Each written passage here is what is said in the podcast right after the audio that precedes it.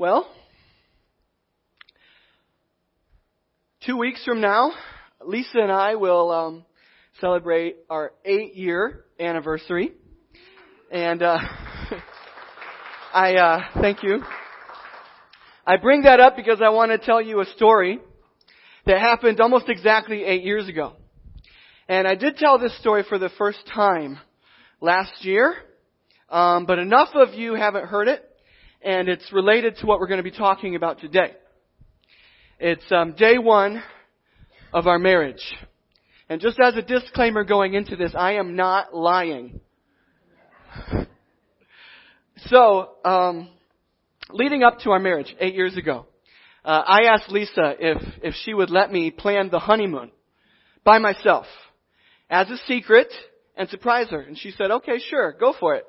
So I did, and um, I uh, I contacted this travel agency, and I I set up this this week in Costa Rica, and and everything seemed good. I bought some plane tickets, everything seemed good, and um, they told me that they would send me the official itinerary.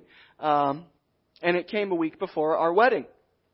And that week was a very busy week with different things related to the wedding. And so I kind of just printed it out and threw it in the suitcase. I glanced at it for a second, but I was like, you know what? I don't even need a schedule until we're in Costa Rica, right? So I just threw it in the suitcase. Uh, well, we got married and we were off. We were to Costa Rica, and uh, uh, we arrived there around around 10 p.m. and we went to the rental car place uh, to to pick up the the jeep and and go to our first hotel. And uh, I had remembered glancing at the itinerary as I printed it out, and I thought for sure it said 45 minutes to our first hotel. Uh, but I looked more closely as I walked in, and it said four hours and 45 minutes. By the time we're at the rental car place, it was about 11, doing all the paperwork, and I, I told the people where I was going, and uh, they said, "Ooh, uh, that road is rough." It was a road that uh, winded through the mountains, and when you weren't up high, when you were down here, it was like kind of tropical, jungle-ish kind of feel, and it was this one lane road at some times and kind of bumpy. And they said, you know, I would really think twice about going tonight. And I'm like, ah, I got it. Right? And I figured Lisa could sleep in the car. So off we were. Uh, it was a stick shift and admittedly it, it had been a while since I drove stick shift. So we got in and it was like, you know, and we're winding up and down this road, up and down, up and down and and sure enough, around uh, two o'clock in the morning, Lisa hadn't been able to sleep, um, and she asked me to pull over because she was going to throw up. And so I pulled over, and uh, nothing happened. I found out later that she had fainted, and uh, that she, that uh, sometimes she faints with her eyes open. And so Nothing happened. And then I look over, and here we are in the middle of uh, Costa Rica, in the middle of this mountain range, in the middle of the night, with no cell phones uh, during that time. And I look over at Lisa, and she's like this.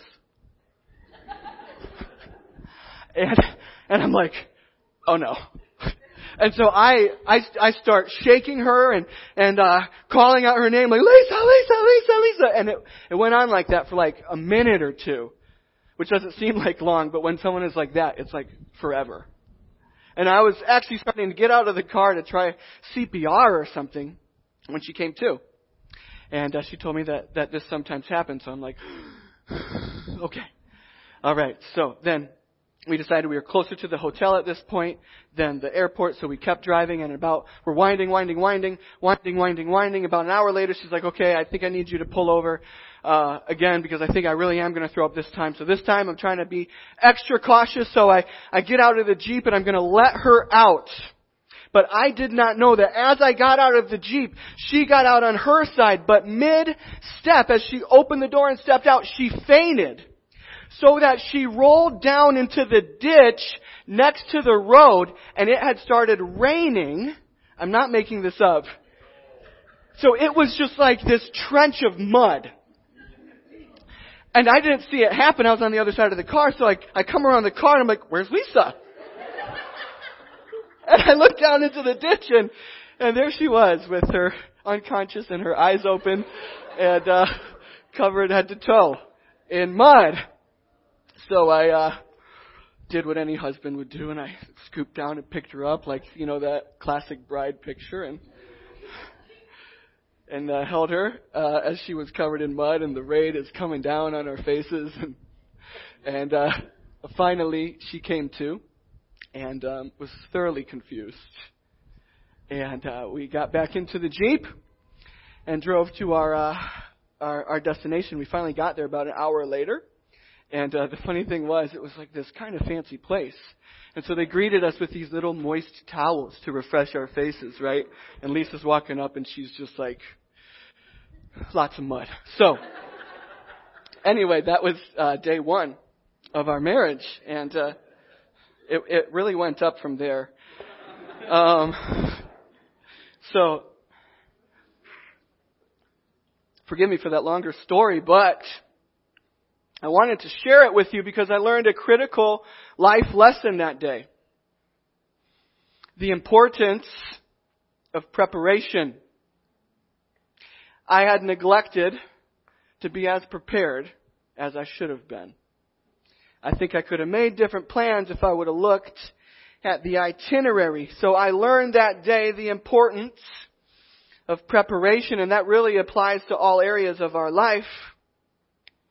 And this morning, we will see how the importance of preparation applies to our witness.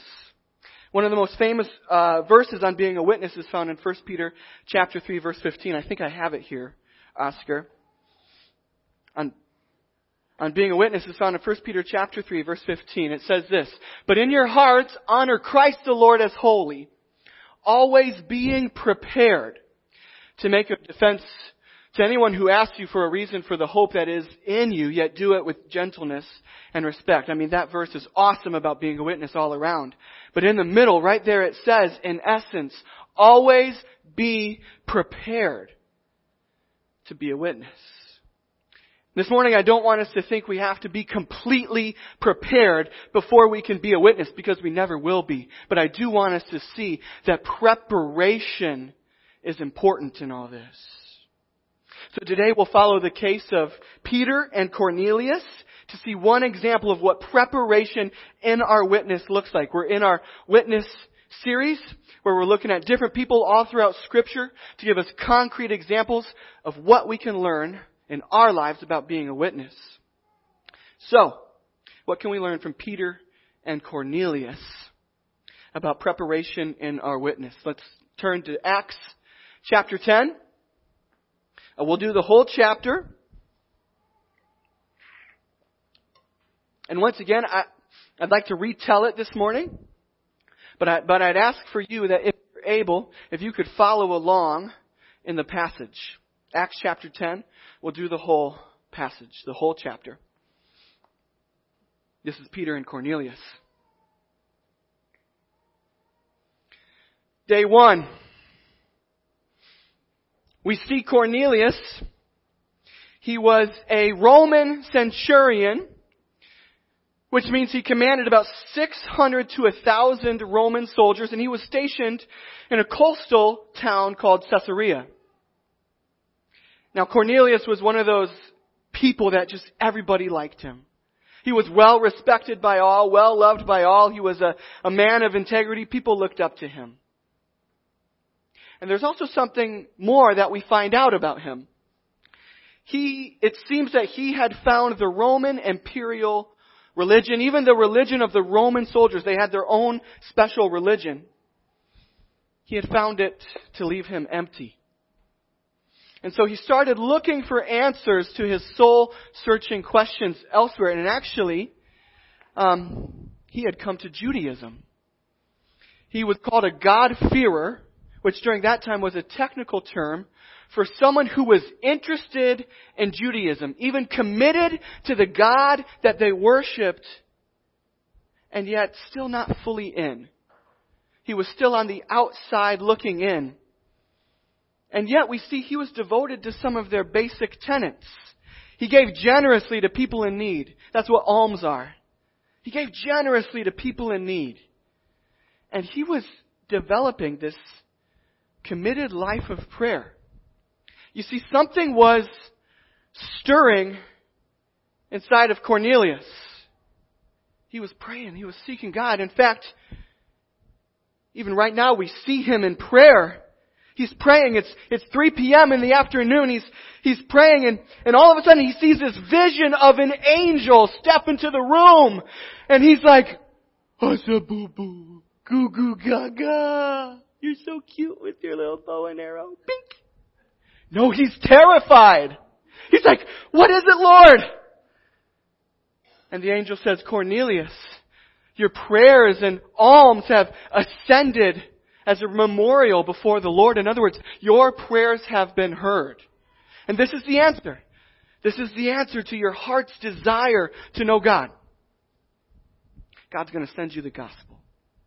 And this is significant for two reasons. Number one, because think about it, he was a good man. And so it shows that even good people need the gospel. And number two, on a more, on a more macro level, this is the first time that the gospel would come to the Gentile people officially. There had been exceptions here and there of individuals, but this is the first time that the gospel was going to break into the Gentile world and it was going to start with Cornelius and his household. Cornelius of all people. God heard his prayers. But, but how is this going to happen? The angel tells him, send some messengers to Joppa and find a man named Simon who goes by Peter. He's staying with another Simon who's a tanner who has a house by the sea. And then the angel was gone.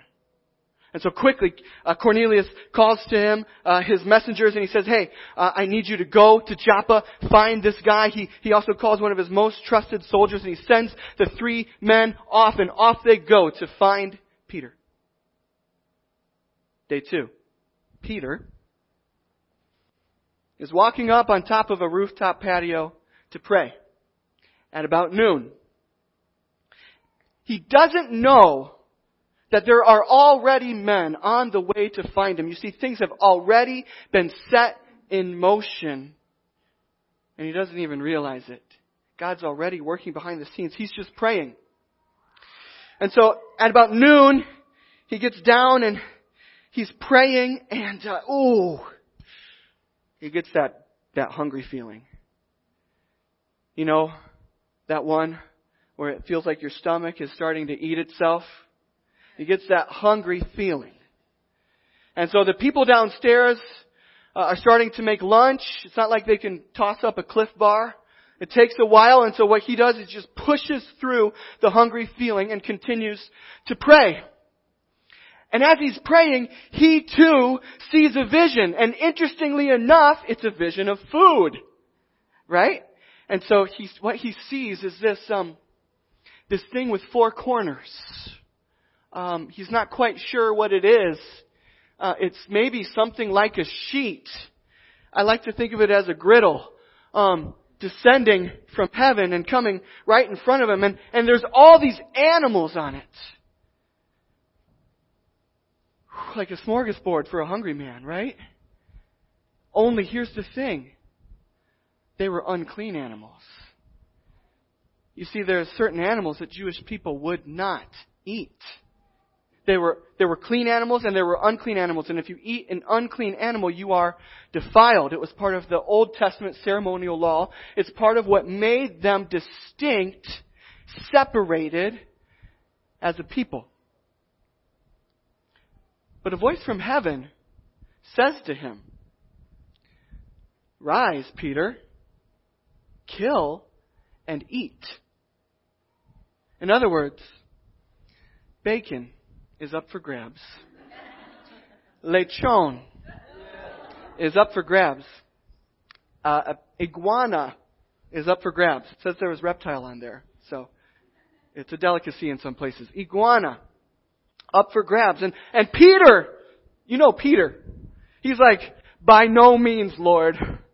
Be- because I have never eaten anything common and unclean. Maybe he thinks this is a test. But the voice comes back to him and says, What God has made clean, let no one call unclean. So this happens three times.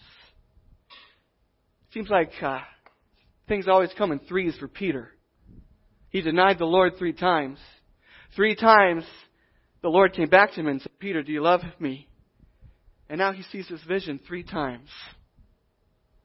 And I think here the emphasis is three in the Hebrew mindset is the number of permanence. It's a permanent fixture. God is not saying that this is just something I'm letting you do temporarily. No. From here on out, God is decreeing that this will permanently stand. What He has made clean, do not call unclean. Something new is happening here. And so Peter is left just trying to wrap his mind around this vision. And as he's thinking about it, the men show up at the, at the outside gate looking for him. Apparently people could find their destinations uh, without Google. And so they get there, and they're looking for him, and it says again in verse 19, look at it. It repeats this twice. As Peter was pondering the vision. In other words, there's something connected with Peter's vision and the fact that these three guys are at the door. As Peter is trying to figure out the meaning of this vision, the Spirit says to him, There's three men looking for you. Rise and go accompany them. Go with them. Go wherever they're taking you, because I have sent them. Interestingly, he's not told what kind of men they are. So Peter goes down the outside staircase and he sees a Roman soldier. And he realizes they're Gentiles. And so the light starts turning on for him. What God has made clean, let no one call unclean. So he goes up to them and says, I'm the one that you're looking for. How can I help you? And um, they say to him, they tell him about the vision that Cornelius had, and they say, hey, um, in the vision, the holy angel said to bring you back to Caesarea with us, to go to Cornelius's house.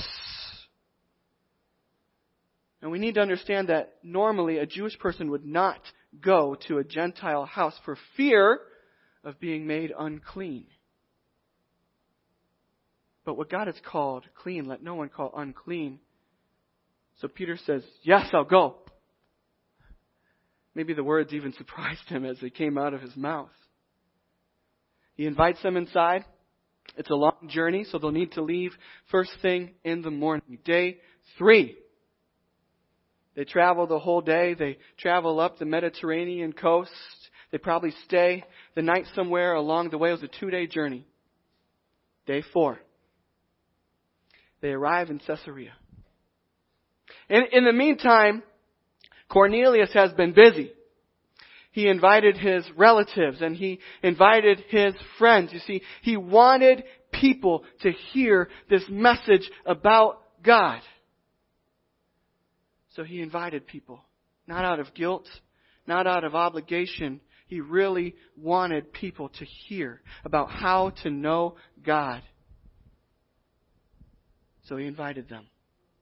He packed the house. And so, uh, Peter and the three men finally start approaching the house, and here comes Cornelius. This big centurion running up towards Peter and he, he falls on the ground and begins to pay homage to him. And Peter's like, no, no, no, no, no. No, please, please, please stand up. I'm not awesome. I'm just a guy. And then Peter steps inside the house and he says to them, uh, you know that, uh, that this wouldn't normally happen with a Jewish person. Um, you know that that according to our ceremonial law, I would not typically be standing here, but God has shown me to not call any person unclean. He's figuring it out. This is not about food. This is about something more.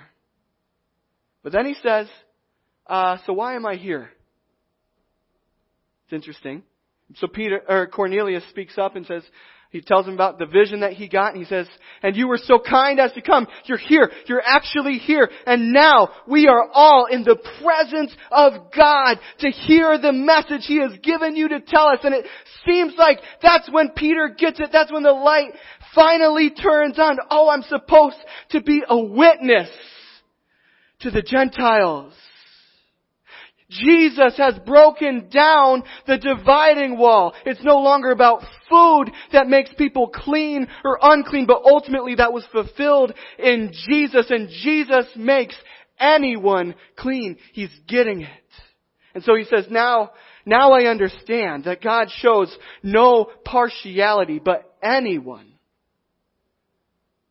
who does, who fears God and does what is right is acceptable to Him. In other words, anyone, anyone can come to Him. It's not about one nation. He is Lord of all, he says. His arms are open to all. Anyone can come to him. It does not matter who you are. As to the message that he sent to Israel, the one that was entrusted to us to give to others, it's the good news of peace through Jesus. In other words, our hearts were made for a relationship with God, and yet sin entered the picture and, and ruptured that relationship. And so, as a result, there is this deep lack of peace, lack of ultimate satisfaction, this unsettledness in our souls. But Jesus came to bring us back to God, to give us peace with God that flows into our lives and flows into our relationships with others. That's the good news of peace through Jesus. And he says, as for you, you know all that Jesus did in his ministry in Judea. It didn't happen in the dark. Everybody knew about what Jesus was doing, how it began. His public ministry began with the baptism that John the Baptist proclaimed and how God anointed him with the Holy Spirit and with power. In other words, he was the anointed one. He was the Messiah and his powerful life proved it. And he went around doing good. I love that. I love that part. Here's a summary of, uh, of Jesus' ministry on earth. He went around doing good and healing all who were oppressed by the devil, for God was with him. God was with him like no one else ever before. He was different, and we, we were witnesses to these things. I, I was with him. I, I saw when he, when he gave those people who couldn't see, I saw how he gave them sight. When, when those people who could not hear, I saw how he made them hear. Those people who could not walk, I, I saw them stand on their feet and begin to walk. Those people who were afflicted by demons, I saw them. I saw them healed. I saw people forgiven of their sins and set free. I saw people who were rejected be brought in. I saw I was with him. I was with him all throughout the country of the Jews. And finally in Jerusalem. And they put him to death by hanging him on a tree. That cursed tree on the third day, God raised him up and, and he appeared to us and, and we are witnesses of these things. I saw it with my own eyes. I walked with him. We, we ate and drank with him. He wasn't a ghost. He was dead. But then he was back. He was fully alive and he he commanded us, He told us to share this with everyone. He, t- he told us to preach and to testify that He's the one that God appointed to be judge of the living and the dead. Eternity rides on Him and, and He's the one that our, our prophets bear witness. All of our scripture points to Him with this message that everyone, imagine the Gentiles hearing this Everyone who believes in Him receives forgiveness of sins through His name. Everyone. And then boom. That's all they needed to hear. They were ready. They believed. How do I know they believed? Because the Holy Spirit came upon them. And they even started speaking in tongues. And this is significant. Not because this is the way the Holy Spirit always comes up, but because it's the exact same wording, the exact same thing that happened in the original Pentecost. Some scholars call this the Gentile Pentecost. So God is communicating in the exact same way that the original Jewish disciples have the Spirit, these Gentiles have the Spirit. They're not lesser, they're not second class citizens. They are fully brought in in the same way as the original Jewish disciples. What God has called clean, let no one call unclean. And so, uh, Peter is in that room and he sees that um, he sees that these Gentile believers believe because they have the Spirit. And he says, who can prevent them from being baptized if they believe? So he pulls them aside and says, I, um, I want you to prayerfully consider uh, the potential possibility of being baptized maybe. No. I find this so interesting. Uh, he commanded, it says he commanded that they be baptized. In other words, he looked at them and said, Hey, if, if you believe, let's get you baptized, but you got to get baptized. And so, that household, everyone who believed was baptized that day. Four days. Four days had gone by. And I'm sure that at the beginning of it, neither Peter nor Cornelius could have ever imagined what would have taken place the one on, on this side, not willing originally to go to a Gentile household. The other on this side, on the outside looking in, not even sure if God was hearing his prayers. And yet there was this witnessing breakthrough. So how does that happen? God had been working behind the scenes, preparing them to bring them to this point.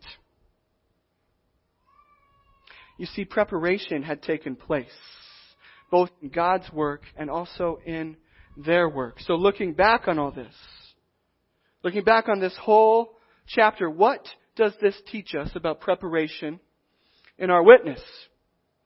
What does it look like? I think there's at least four lessons about what it means to be prepared in our witness. Four lessons about preparation in our witness. So let's dive in. Number one, Number one, preparation in our witness. Number one, preparation as a witness includes the hearts of others. You see, God was working behind the scenes. God was preparing Peter as a witness. But this chapter also shows us that God was preparing Cornelius too to receive Peter's witness behind the scenes, before Peter even got there, God had been at work preparing him in advance. He was ready. Cornelius was ready to hear and to respond. Isn't that encouraging this morning? How might God be working behind the scenes already in ways that we don't even know, preparing people to hear and to respond to Him? He goes ahead of us, pursuing people, preparing people in advance. It reminds me of a, of a story from this book. Um, one of my favorite books. I read it years ago about being a witness. It's called Get the Word Out. And um, in this story, the author of the book is a um, was a intervarsity leader at UCLA. And the UCLA basketball team had made it to the national championship, and so they hosted this big gathering to kind of bring students in. And what they did is they uh, they made a basketball court out of masking tape on this carpeted ground. And so over the course of the night, piles and piles of UCLA students had come in and they had stepped on the tape, they had danced on the tape, they had sweated on the tape, so that at the end of the night, after everyone had gone, they're trying to clean up this tape and it was like deeply ingrained into every fabric of the carpet. So as they're trying to rip it up, it's like coming off in these tiny little pieces. And this guy's like, I'm going to be here all night. And so he's breaking it up little piece by little piece, and then he's called to respond to a crisis like over there. And uh, he comes back, he gets back to work and pulls the tape, and it's like, shh. And it's this huge strip, and, and he starts to like celebrate.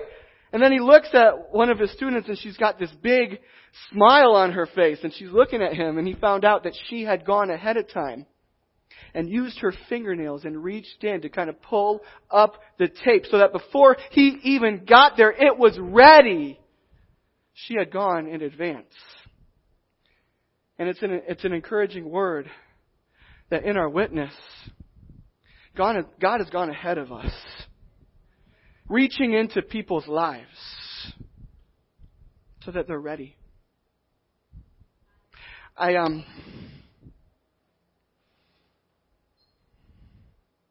How does this apply to us? I think um, for us it's as simple as this pray. And I know we said this uh, a few weeks ago, um, but I'm, I'm pretty sure if um, all we needed is to hear something once, that we most of us would be perfect Christians, right? And so I'll say it again: we need to pray.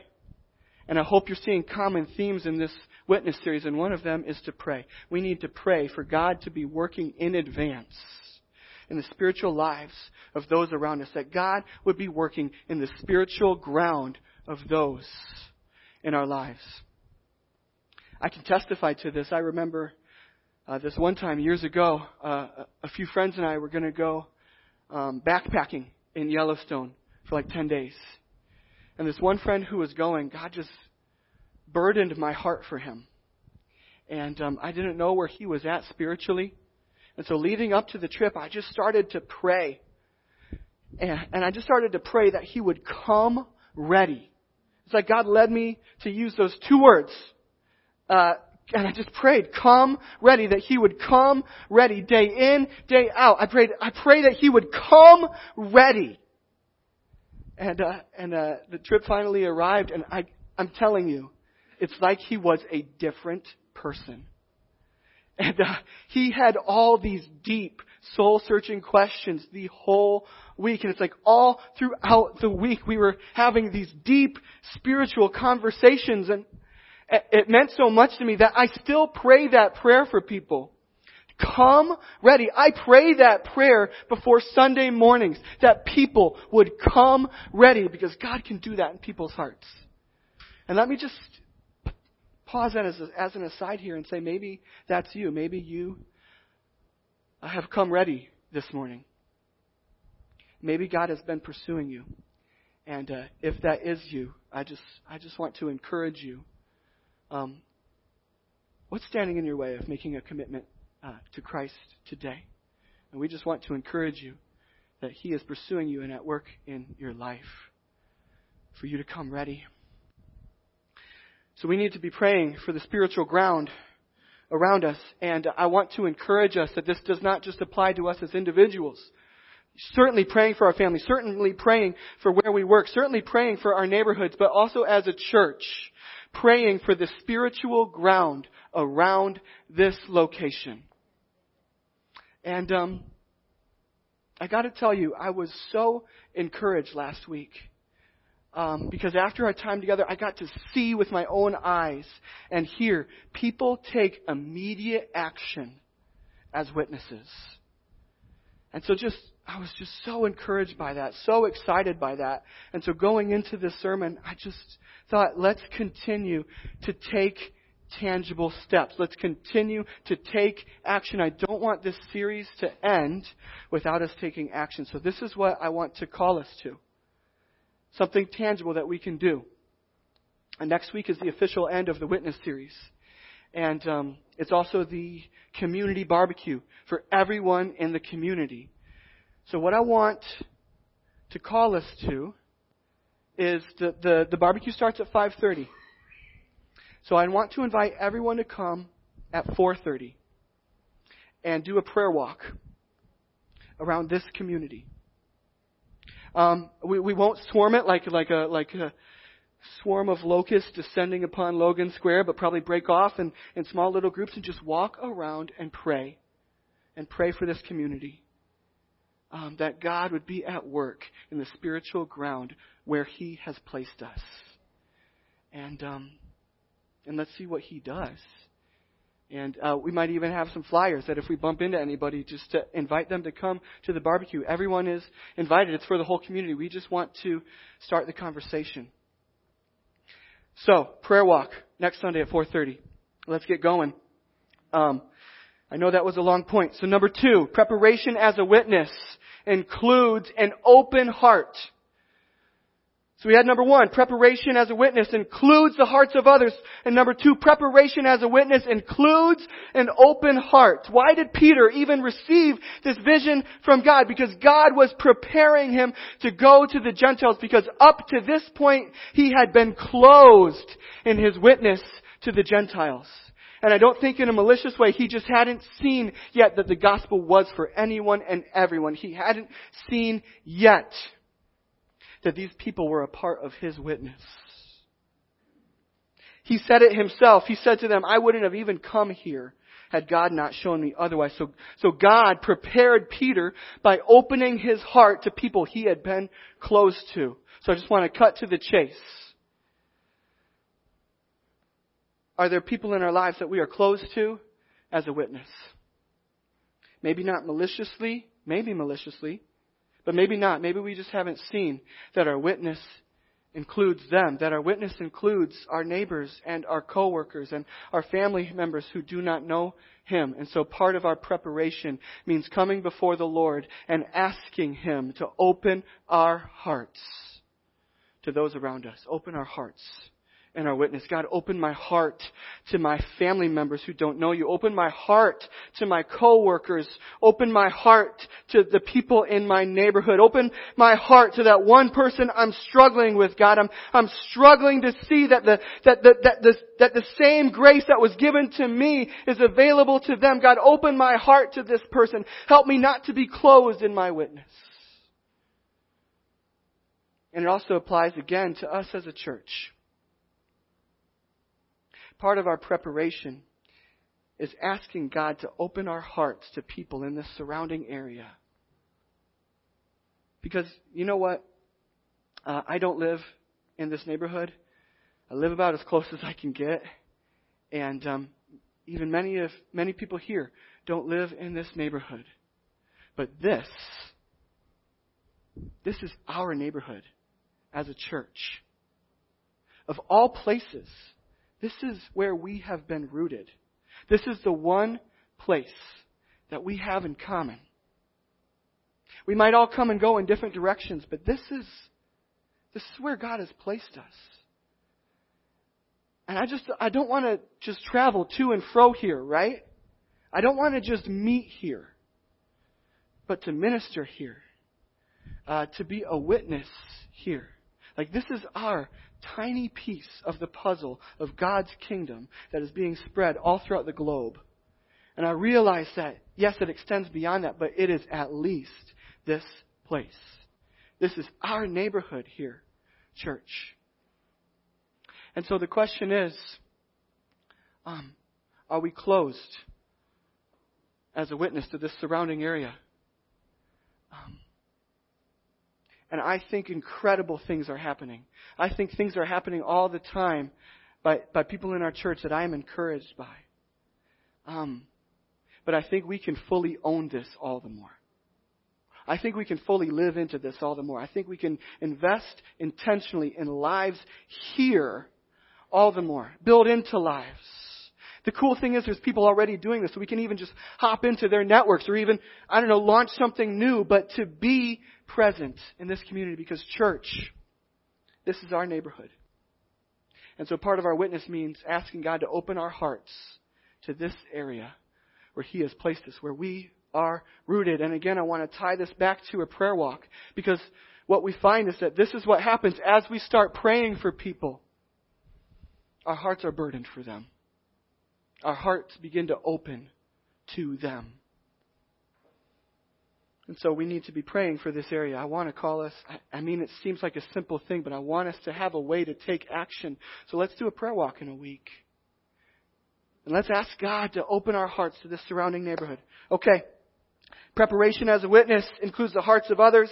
Preparation as a witness includes an open heart. And number three, preparation as a witness includes time with God. What was Peter doing when God prepared him as a witness? He was praying. In fact, it wasn't even a regular time that Jewish people prayed. I wonder if Peter's was stealing away time with God or if he just had his own additional time with God. Either way, it shows he had a value for time with God. And God uses this to prepare us as witnesses.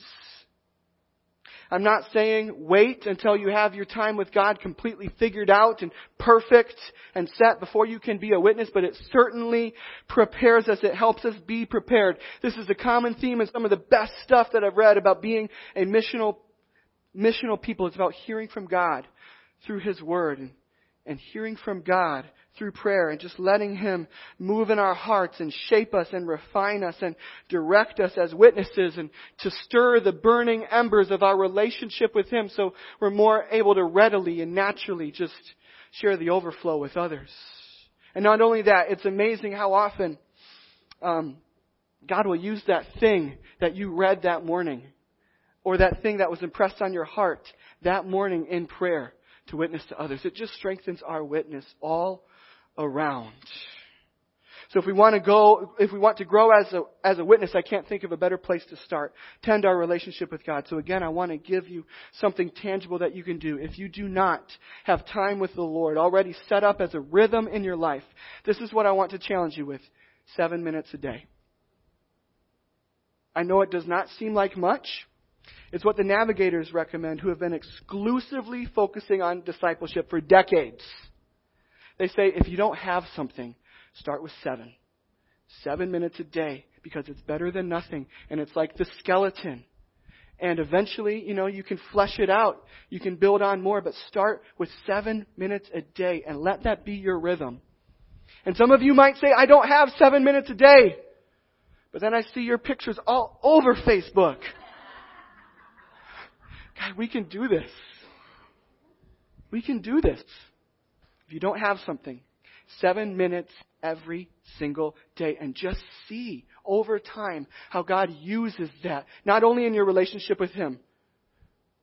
Right? We don't just have a quiet time for the sake of our witness. It's, it's, it's about our relationship with Him, but as an overflow, how it just prepares us as a witness. Time with Him. Time being molded by Him, abiding in His presence. Okay. Preparation as a witness includes the hearts of others. It includes an open heart. It includes time with God. And lastly, preparation as a witness includes a clear message. All throughout this series, we've been seeing people um, point to God with what they know as a witness, right? And that's definitely part of our witness, just pointing to pe- people to God with whatever we know. But throughout this series, I kept saying we will get to the point where we see someone lay out uh, fully and clearly the gospel. And here we are. Uh, Peter lays it out fully and clearly in verses 36 through 43. I need water for this. I mean, this is good. When we look at instances all throughout the New Testament of people sharing the gospel, there is a core message it's presented in all different kind of ways, depending on who you're talking to, uh, depending on the audience. And there's different emphases to bring out, but there is a core message. There is a heart of the gospel. And that's what we pick up here uh, in these verses. Peter, um, Peter has the core message of the gospel. Um, I like how the author of this book, about being missional breaks down this core message in three parts. And again, we see it in Peter's words, verses, um, what is it, 36 to 43. The three parts of the core message of the gospel. Number one, who is Jesus? Number one, who is Jesus? And Peter touches on that in verse 38. He tells about Jesus' life, who he was. He, he went about doing good and healing all who were oppressed by the devil, for God was with him. It's about his life, about who Jesus was. Introducing people to the life of Jesus. Number one, who is Jesus? Number two, what did he do? What did Jesus do? In verses 39 through 40, Peter says he was hung on a tree, but God raised him on the third day. In other words, it's about Jesus' death and resurrection. He paid the price for our sins and rose again to offer us new life with God, forgiven and free now and forever. Jesus' death and resurrection. And number three, what must we do? Because the gospel is not only information, it also is an invitation. It calls for a response. So number three, what must we do? In verse 43, Peter touches on the necessity of faith in Christ. He says, everyone who believes in him receives forgiveness of sins through his name. And I would like to say that faith includes turning our whole life to God. That's true faith. Otherwise, it's just like, yeah, I believe, and then living however we want. No, true faith includes a turning of our life towards God to begin the journey of following Him. So who is Jesus? His life. What did He do? His death and resurrection. And three, what must we do? Believe in Him, turning our lives to God. That's the heart of the gospel. That's the core message. And then it's, it's, it's, it's certainly um, presented in different ways with different emphases, but this is the heart. And part of our preparation means being clear on that. You know what? You, do you know what I find interesting, Oscar? There's another verse here. Let's check out this verse. I think it's here. Yes, Colossians chapter 4, verses 3 and 4. This is the apostle Paul talking. He says, at the same time, pray also for us that God may open to us a door for the word to declare the mystery of Christ, on account of which I am in prison, that I may make it clear, which is how I ought to speak. The apostle Paul, you know, the guy that by the Holy Spirit wrote a, a good amount of the New Testament, um, explaining the gospel, he prays that he would be clear on this message. That's how important this is to him. How about us? For you and I, it's pretty simple. We need to go through this regularly. Not only will it be good for our own spiritual lives, but good for those around us, that this is clear and fresh in our minds and in our hearts. Who is Jesus? What did he do? And what must we do? So let's not forget, as I did eight years ago in Costa Rica, the importance of preparation the case of Peter and Cornelius teaches us that in terms of our witness, preparation includes the hearts of others. Preparation includes an open heart on our part. Preparation includes time with God, and preparation includes a clear message. And so, as a conclusion, and while I'm saying this, I want to just ask the band to come up and uh, begin to get ready for our final song. As a conclusion, this is what I want to do. Uh, I want to give us opportunity to take action. I don't want this series to end without us taking action. And I was so encouraged last week as I saw people and heard about people already taking action as witnesses. So I want to give us things that we can do just as a review that we can start taking action on as witnesses. Four things. Four things. Number one, the prayer walk next week at 4.30 prayer walk next week at 4:30. We're going to go throughout the neighborhood and just pray for the area surrounding the church. So number 1, prayer walk. And I hope that we can this is something that we can build into the rhythm of who we are and just keep doing. Number 1, prayer walk. Number 2, come before God in prayer and ask him to open your heart to certain people in your life. Ask God to open your heart to certain people in your life whether it's your coworkers, your neighbors, family members, to open your heart and not be closed as a witness. And number three, cultivate that, that dedicated time with God every day, starting with seven minutes. Seven minutes with God. Okay? And then number four, deliberately recall the core message of the gospel more than once this week. Who is Jesus? What did he do? And what must we do? There's four things there. And I want to encourage you to start with two. Two that you can start with today. Two that you can start with this week. And, and you can add others eventually, but start with two this week. And let's start taking action. I believe that we can do this, and I'm excited to see what will happen. Let's pray. Father in heaven, we come before you and pray that you would have your way in us. For those who came ready today, for those who you made ready even today, by the work of your Holy Spirit, I pray that today would be the day um, where they cross the line of faith, like we saw with Cornelius and his household, where they're just ready to believe and turn their lives to you, God. I just pray that. And I pray for us, uh, people who do believe in you, that you would have your way in us. Have your way in us as witnesses, God, and lead us forward in what this looks like in our lives. Help us to be witnesses who are more and more prepared. I pray this in Jesus' name. Amen.